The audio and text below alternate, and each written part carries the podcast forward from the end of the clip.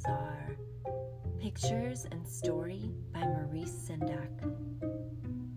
The night Max wore his wolf suit and made mischief of one kind and another. His mother called him Wild Thing, and Max said, I'll eat you up. So he was sent to bed without eating anything. That very night in Max's room, a forest grew.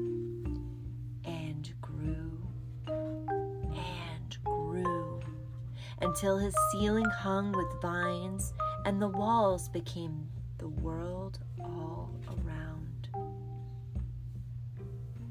And an ocean tumbled by with a private boat for Max, and he sailed off through the night and day. And in and out of weeks, and almost over a year, to where the wild things are. And when he came to the place where the wild things are, they roared their terrible roars, and they gnashed their terrible teeth, and rolled their terrible eyes, and showed their terrible claws. Till Max said, Be still!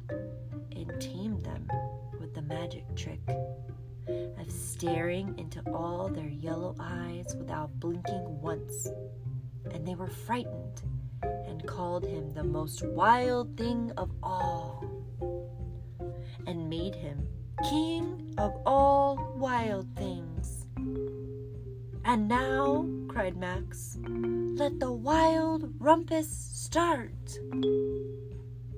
Now stop, Max said, and sent the wild things off to bed without their supper Max, the king of all wild things, was lonely and wanted to be where someone loved him best of all.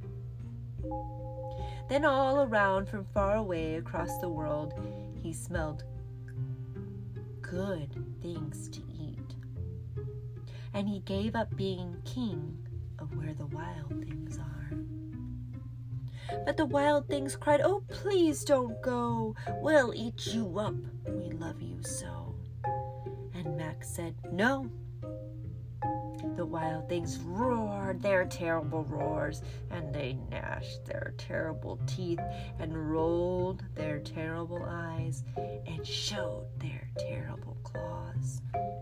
But Max stepped into his private boat and waved goodbye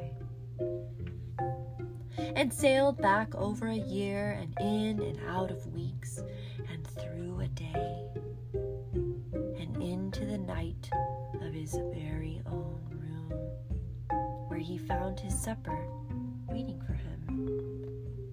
And it was still